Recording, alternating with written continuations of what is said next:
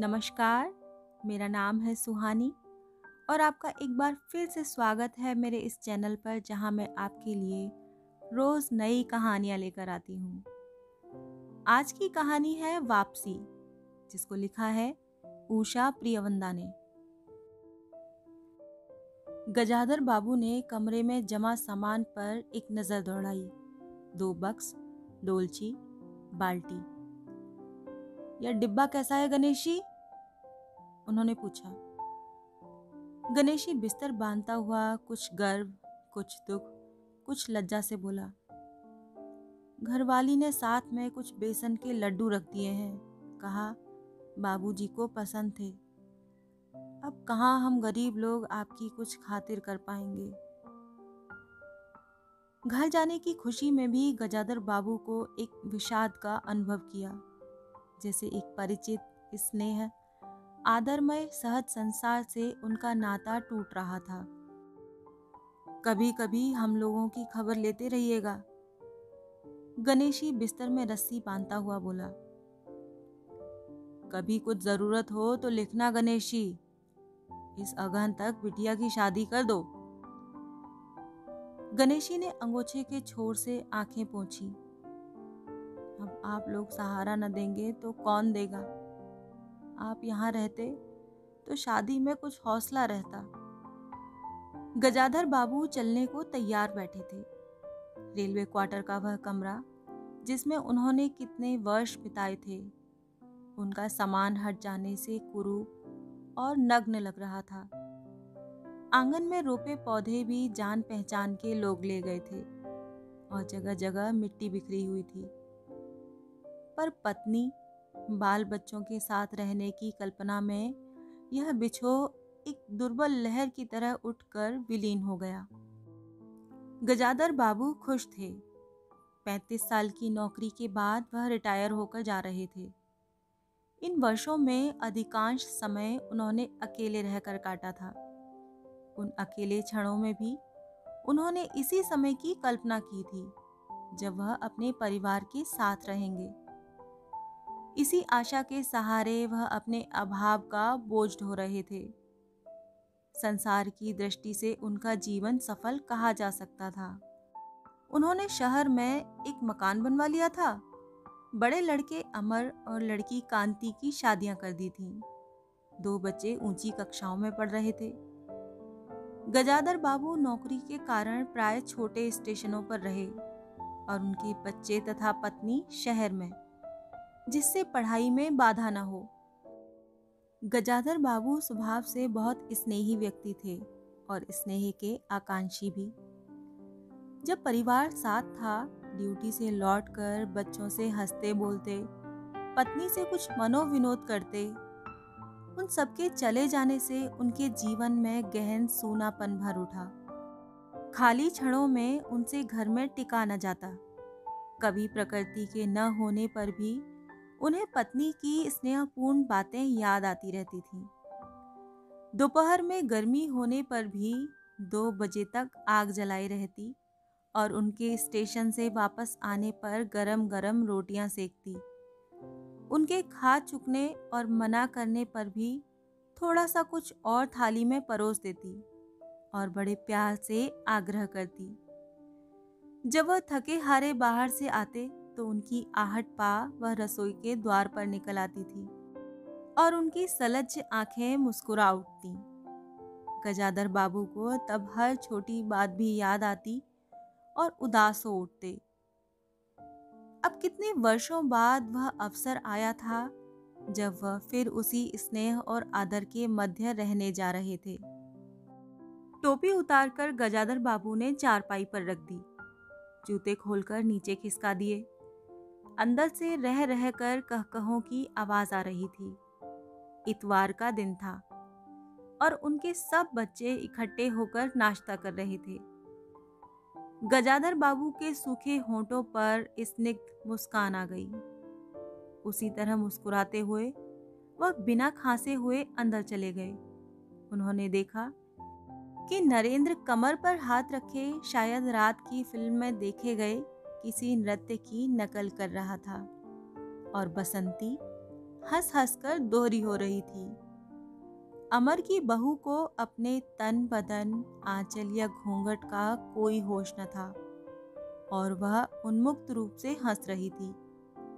गजाधर बाबू को देखते ही नरेंद्र धप से बैठ गया और चाय का प्याला उठाकर मुँह से लगा लिया। बहू को होश आया और उसने झट से माथा ढक लिया। केवल बसंती का शरीर रह रह कर हँसी दबाने के प्रयत्न में हिलता रहा। गजाधर बाबू ने मुस्कुराते हुए उन लोगों को देखा, फिर कहा, क्यों नरेंद्र? क्या नकल हो रही थी? कुछ नहीं बाबूजी। नरेंद्र ने सिट पिटाकर कहा। गजाधर बाबू ने चाहा था कि वह भी इस मनोविनोद में भाग लेते, पर उनके आते ही जैसे सब कुंठित हो चुप हो गए। इससे उनके मन में थोड़ी सी खिन्नता उपज आई। बैठते हुए बोले, बसंती, चाय मुझे भी देना। तुम्हारी अम्मा की पूजा अभी चल रही है क्या? बसंती ने माँ की कोठरी की ओर देखा। अभी आती ही होंगी। और प्याले में उनके लिए चाय छानने लगी। बहू चुपचाप पहले ही चली गई थी। अब नरेंद्र भी चाय का आखिरी घूंट पीकर उठ खड़ा हुआ। केवल बसंती पिता के लिहाज में चौके में बैठी माँ की राह देखने लगी। गजाधर बाबू ने एक घूंट चाय पी, फिर कहा, बेटी, चाय तो फीकी है। लाइए, चीनी और डाल दूँ? बसंती बोली रहने दो। तुम्हारी अम्मा जब आएँगी, तभी पी लूँगा। थोड़ी देर में उनकी पत्नी हाथ में अर्घ का लोटा लिए निकली और अशुद्ध स्तुति कहते हुए तुलसी में डाल दिया। उन्हें देखते ही बसंती भी उठ गई। पत्नी ने आकर गजाधर बाबू को देखा और कहा, अरे, आप अकेले बैठे हैं? ये सब कहाँ गए? गजाधर बाबू के मन में फांस सी कसक उठी। अपने अपने काम में लग गए हैं। आखिर बच्चे ही हैं। पत्नी आकर चौके में बैठ गई। उन्होंने नाक भौं चढ़ाकर चारों ओर झूठे बर्तनों को देखा। फिर कहा, सारे बर्तन झूठे पड़े हैं। इस घर में धर्म करम कुछ नहीं। पूजा करके सीधे चौके में घुसो। फिर उन्होंने नौकर को पुकारा। जब उत्तर न मिला तो एक बार और उच्च स्वर में पुकारा। फिर पति की ओर देखकर बोली, बहू ने भेजा होगा बाज़ार। और एक लंबी सांस लेकर चुप हो रही। गजाधर बाबू बैठकर चाय और नाश्ते का इंतज़ार करते रहे। उन्हें अचानक ही गणेशी की याद आ गई। रोज सुबह पैसेंजर आने से पहले यह गरम गरम पूड़ियाँ और जलेबियाँ और चाय लाकर रख देता था। चाय भी कितनी बढ़िया। कांच के ग्लास में ऊपर तक भरी लबालब। पूरे ढाई चम्मच चीनी और गाढ़ी मलाई। पैसेंजर भले ही रानीपुर लेट पहुँचे। गणेशी ने चाय पहुँचाने में कभी देर नहीं की। क्या मजाल कि कभी उससे कुछ कहना पड़े। पत्नी का शिकायत भरा स्वर सुन उनके विचारों में व्याघात पहुँचा। वह कह रही थी, सारा दिन इसी खिचखिच में निकल जाता है। इस गृहस्थी का धंधा पीटते पीटते उम्र बीत गई। कोई जरा हाथ नहीं बटाता। बहू क्या किया करती है? गजाधर बाबू ने पूछा। पड़ी रहती है। बसंती को कुछ कहो तो कहेगी कि कॉलेज जाना होता है। गजाधर बाबू ने जोश में आकर बसंती को आवाज़ दी। बसंती भाभी के कमरे से निकली। तो गजाधर बाबू ने कहा, बसंती, आज से शाम का खाना बनाने की ज़िम्मेदारी तुम पर है। सुबह का खाना तुम्हारी भाभी बनाएगी। बसंती मुँह लटकाकर बोली, बाबूजी, पढ़ना भी तो होता है। गजाधर बाबू ने प्यार से समझाया, तुम सुबह पढ़ लिया करो तुम्हारी माँ बूढ़ी हो गई है। अब वह शक्ति नहीं बची है। तुम हो, तुम्हारी भाभी है। अरे, दोनों को मिलकर काम में हाथ बटाना चाहिए। बसंती चुप रह गई। उसके जाने के बाद उसकी माँ ने धीरे से कहा, पढ़ने का तो बहाना है। कभी जी ही नहीं लगता। लगे कैसे? शीला से ही फुर्सत नहीं। बड़े बड़े लड़के हैं उस घर में। हर वक्त वहाँ घुसा रहना मुझे नहीं सुहाता। मना करूँ तो सुनती नहीं। घर में गजाधर बाबू के रहने के लिए कोई स्थान न बचा था। जैसे किसी मेहमान के लिए कुछ अस्थायी प्रबंध कर दिया जाता है, उसी प्रकार बैठक में कुर्सियों को दीवार से सटाकर बीच में गजाधर बाबू के लिए पतली सी चारपाई डाल दी गई थी। गजाधर बाबू उस कमरे में पड़े पड़े कभी कभी अनायास ही इस अस्थायित्व का अनुभव करने लगते। उन्हें याद आती उन रेलगाड़ियों की, जो आती और थोड़ी देर रुक कर किसी और लक्ष्य की ओर चली जाती। घर छोटा होने के कारण बैठक में ही अब वह प्रबंध किया गया था। उनकी पत्नी के पास अंदर एक छोटा कमरा अवश्य था, पर वह एक और अचारों के मर्तबान, दाल, चावल के कनस्तर और घी के डिब्बों से घिरा था। दूसरी ओर, पुरानी रजाइयाँ दरियों में लिपटी और रस्सी से बंधी रखी थी। उनके पास एक बड़े से टीन के बक्स में घर भर के गरम कपड़े थे।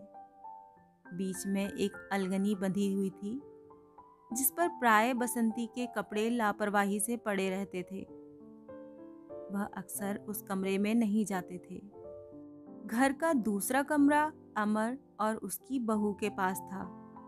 तीसरा कमरा, जो सामने की ओर था, बैठक था। गजाधर बाबू के आने से पहले उसमें अमर के ससुराल से आया बेत का तीन कुर्सियों का सेट पड़ा था। कुर्सियों पर नीली गद्दियाँ और बहू के हाथों के कढ़े कुशन थे। जब कभी उनकी पत्नी को कोई लंबी शिकायत करनी होती तो अपनी चटाई बैठक में डालकर पड़ जाती थी। वह एक दिन चटाई लेकर आ गईं। गजाधर बाबू ने घर गृहस्थी की बातें छेड़ी। वह घर का रवैया देख रहे थे। बहुत हल्के से उन्होंने कहा कि अब हाथ में पैसा कम रहेगा। कुछ खर्चा कम करना चाहिए। सभी खर्च तो वाजिब वाजिब है। न मन का पहना, न ओढ़ा। गजाधर बाबू ने आहत, विस्मित दृष्टि से पत्नी को देखा। उनसे अपनी हैसियत छिपी न थी। उनकी पत्नी तंगी का अनुभव कर उसका उल्लेख करती, यह स्वाभाविक था। लेकिन उसमें सहानुभूति का पूर्ण अभाव गजाधर बाबू को बहुत खटका। उन्हें यदि ये बात की जाती कि प्रबंध कैसे हो तो उन्हें चिंता कम, संतोष अधिक होता। लेकिन उनसे तो केवल शिकायत ही की जाती थी। जिसे परिवार की सब परेशानियों के लिए वही जिम्मेदार थे। तुम्हें कमी किस बात की है अमर की माँ? घर में बहू है, लड़के बच्चे हैं, सिर्फ़ रुपए से ही आदमी अमीर नहीं होता। गजाधर बाबू ने कहा और कहने के साथ ही अनुभव किया। यह उनकी आंतरिक अभिव्यक्ति थी, ऐसी कि उनकी पत्नी नहीं समझ सकती। हाँ बड़ा सुख है ना बहू से? आज रसोई करने गई है। देखो, क्या होता है? कहकर पत्नी ने आँखें मूंदी और सो गई। गजाधर बाबू बैठे हुए पत्नी को देखते रह गए। यही थी क्या उनकी पत्नी? जिसके हाथों के कोमल स्पर्श, जिसकी मुस्कान की याद में उन्होंने संपूर्ण जीवन काट दिया था। उन्हें लगा कि वह लावण्यमयी युवती जीवन की राह में कहीं खो गई और उसकी जगह आज जो स्त्री है, वह उनके मन और प्राणों के लिए नितांत अपरिचिता है। गाढ़ी नींद में डूबी उनकी पत्नी का भारी शरीर बहुत बेडौल और कुरूप लग रहा था। श्रीहीन और रूखा था। गजाधर बाबू देर तक निस्वंग दृष्टि से पत्नी को देखते रहे और फिर लेटकर छत की ओर ताकने लगे। अंदर कुछ गिरा और उनकी पत्नी हड़बड़ाकर उठ बैठी। लो, बिल्ली ने कुछ गिरा दिया शायद। और कहकर अंदर भागी। थोड़ी देर में लौटकर आई तो उनका मुँह फूला हुआ था। देखा? देखा बहू को? चौका खुला छोड़ाई बिल्ली ने दाल की पतीली गिरा दी। सभी खाने को है। अब क्या खिलाऊँगी? बस सांस लेने को रुकी और बोली, एक तरकारी और चार पराठे बनाने में सारा डिब्बा घी उड़ेल कर रख दिया। जरा सा दर्द नहीं है। कमाने वाला हाड़ तोड़े और यहाँ चीज़ें लुटे। मुझे तो मालूम था कि यह सब काम किसी के बस का नहीं है। गजादर बाबू को लगा कि उनकी पत्नी कुछ और बोलेंगी तो उनके कान झंझना उठेंगे। होठ बीच करवट लेकर उन्होंने पत्नी की ओर पीठ कर ली। रात का भोजन बसंती ने जानबूझकर ऐसा बनाया था कि कौल तक निगला न जा सके। गजादर बाबू चुपचाप खाकर उठ गए। पर नरेंद्र थाली सरका कर उठ खड़ा हुआ और बोला, मैं ऐसा खाना नहीं खा सकता। बसंती तुनक कर बोली तो न खाओ? कौन तुम्हारी खुशामद कर रहा है? तुमसे खाना बनाने को किसने कहा था? नरेंद्र चिल्लाया। बाबूजी ने। बाबूजी को बैठे बैठे यही सोचता है। बसंती को उठाकर माँ ने नरेंद्र को मनाया और अपने हाथ से कुछ बनाकर खिलाया। गजाधर बाबू ने बाद में पत्नी से कहा, इतनी बड़ी लड़की हो गई और उसे खाना बनाने तक का सहूर नहीं आया। अरे, आता तो सब कुछ है, करना नहीं चाहती। पत्नी ने उत्तर दिया। अगली शाम, माँ को रसोई में देखकर कपड़े बदलकर बसंती बाहर आई तो बैठक में गजाधर बाबू ने टोक दिया। कहाँ जा रही हो? पड़ोस में, शीला के घर, बसंती ने कहा। कोई ज़रूरत नहीं है।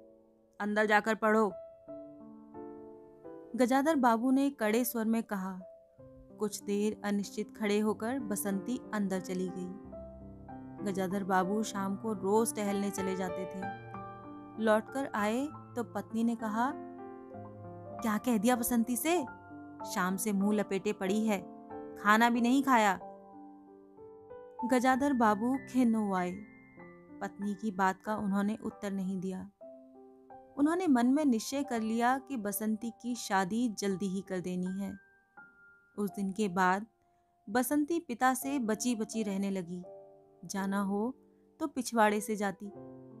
गजाधर बाबू ने दो एक बार पत्नी से पूछा तो उत्तर मिला, रूठी हुई है। गजाधर बाबू को और रोष हुआ। लड़की के इतने मिजाज, जाने को रोक दिया तो पिता से बोलेगी नहीं? फिर उनकी पत्नी ने ही सूचना दी कि अमर अलग होने की सोच रहा है। क्यों? गजाधर बाबू ने चकित होकर पूछा। पत्नी ने साफ़ साफ़ उत्तर नहीं दिया। अमर और उसकी बहू की शिकायतें बहुत थीं। उनका कहना था कि गजाधर बाबू हमेशा बैठक में ही पड़े रहते हैं। कोई आने जाने वाला हो तो कहीं बिठाने की जगह नहीं। अमर को अब भी वह छोटा सा समझते थे। और मौके बेमौके टोक देते थे। बहू को काम करना पड़ता था और सास जब तब फूहड़पन पर ताने देती रहती थी। हमारे आने से पहले भी कभी ऐसी बात हुई थी? गजाधर बाबू ने पूछा। पत्नी ने सिर हिलाकर जताया, नहीं। पहले अमर घर का मालिक बनकर रहता था। बहू को कोई रोक टोक न थी। अमर के दोस्तों का प्राय यहीं अड्डा जमा रहता था और अंदर से चाय नाश्ता तैयार होकर जाता था। बसंती को भी वही अच्छा लगता था। गजाधर बाबू ने बहुत धीरे से कहा, अमर से कहो, जल्दबाजी की कोई ज़रूरत नहीं है। अगले दिन सुबह घूम कर लौटे तो उन्होंने पाया कि बैठक में उनकी चारपाई नहीं है। अंदर आकर पूछने ही वाले थे कि उनकी दृष्टि रसोई के अंदर बैठी पत्नी पर पड़ी। उन्होंने यह कहने को मुँह खोला कि बहू कहाँ है, पर कुछ याद कर चुप हो गए। पत्नी की कोठरी में झांका तो अचार, रजाइयों और कनस्तरों के मध्य अपनी चारपाई लगी पाई। गजाधर बाबू ने कोट उतारा और कहीं टांगने के लिए दीवार पर नज़र दौड़ाई। फिर उस मोड़ पर अलगनी के कुछ कपड़े खिसका कर एक किनारे टांग दिया। कुछ खाए बिना ही अपनी चारपाई पर लेट गए। कुछ भी हो, तन आखिर बूढ़ा ही था। सुबह शाम कुछ दूर टहलने अवश्य चले जाते, पर आते आते थक उठते थे। गजाधर बाबू को अपना बड़ा सा खुला हुआ क्वार्टर याद आ गया।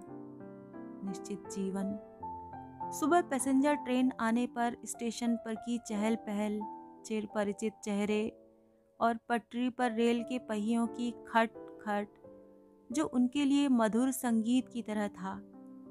तूफ़ान और डाक गाड़ी के इंजनों की चिंगाड़ उनकी अकेली रातों की साथी थी। सेठ रामजी मल की मिल के कुछ लोग कभी कभी पास आ बैठते, वह उनका दायरा था, वही उनके साथी। वह जीवन अब उन्हें खोई विधि सा प्रतीत होता। उन्हें लगा कि वह ज़िंदगी द्वारा ठगे गए हैं। उन्होंने जो कुछ चाहा उसमें से उन्हें एक बूंद भी न मिली। लेटे हुए वह घर के अंदर से आते विविध स्वरों को सुनते रहे। बहू और सास की छोटी सी झड़प। बाल्टी पर खुले नल की आवाज़, रसोई के बर्तनों की खटपट और उसी में गौरैयों का वार्तालाप। और अचानक ही उन्होंने निश्चय कर लिया कि अब घर की किसी बात में दखल न देंगे। यदि गृह स्वामी के लिए पूरे घर में एक चारपाई की जगह नहीं है तो यहीं पड़े रहेंगे।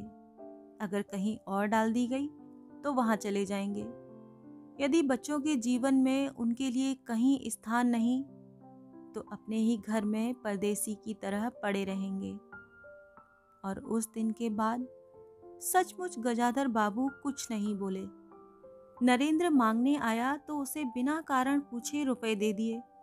बसंती काफ़ी अंधेरा होने के बाद भी पड़ोस में रही तो भी उन्होंने कुछ नहीं कहा।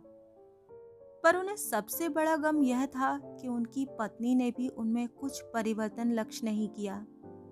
वह मन ही मन कितना भाड़ हो रहे हैं। से वह अनजान बनी रही।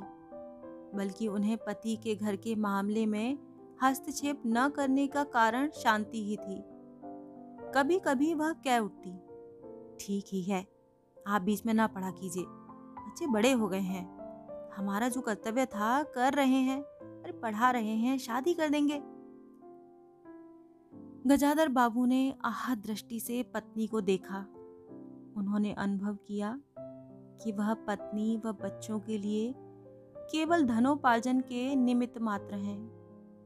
जिस व्यक्ति के अस्तित्व से पत्नी मांग में सिंदूर डालने की अधिकारी है, समाज में उसकी प्रतिष्ठा है, उसके सामने वह दो वक्त का भोजन ही थाली में रख देने से सारे कर्तव्यों की छुट्टी पा जाती है। वह घी और चीनी के डब्बों में इतना रमी हुई है कि अब वही उनकी संपूर्ण दुनिया बन गई है। गजाधर बाबू उनके जीवन के केंद्र नहीं हो सकते। उन्हें तो अब बेटी की शादी के लिए भी उत्साह बुझ गया। किसी बात में हस्तक्षेप न करने के निश्चय के बाद भी उनका अस्तित्व उस वातावरण का एक भाग न बन सका। उनकी उपस्थिति उस घर में ऐसी असंगत लगने लगी थी, जैसे सजी हुई बैठक में उनकी चारपाई थी। उनकी सारी खुशी एक गहरी उदासीनता में डूब गई। इतने सब निश्चयों के बावजूद भी गजाधर बाबू एक दिन बीच में दखल दे बैठे। पत्नी स्वभावानुसार नौकर की शिकायत कर रही थी। कितना कामचोर है। बाज़ार की हर चीज़ में पैसा बनाता है। खाना खाने बैठता है तो खाता ही चला जाता है। गजाधर बाबू को बराबर यह महसूस होता रहता था कि उनके रहन सहन और खर्च उनकी हैसियत से कहीं ज़्यादा है। पत्नी की बात सुनकर लगा कि नौकर का खर्च बिल्कुल बेकार है।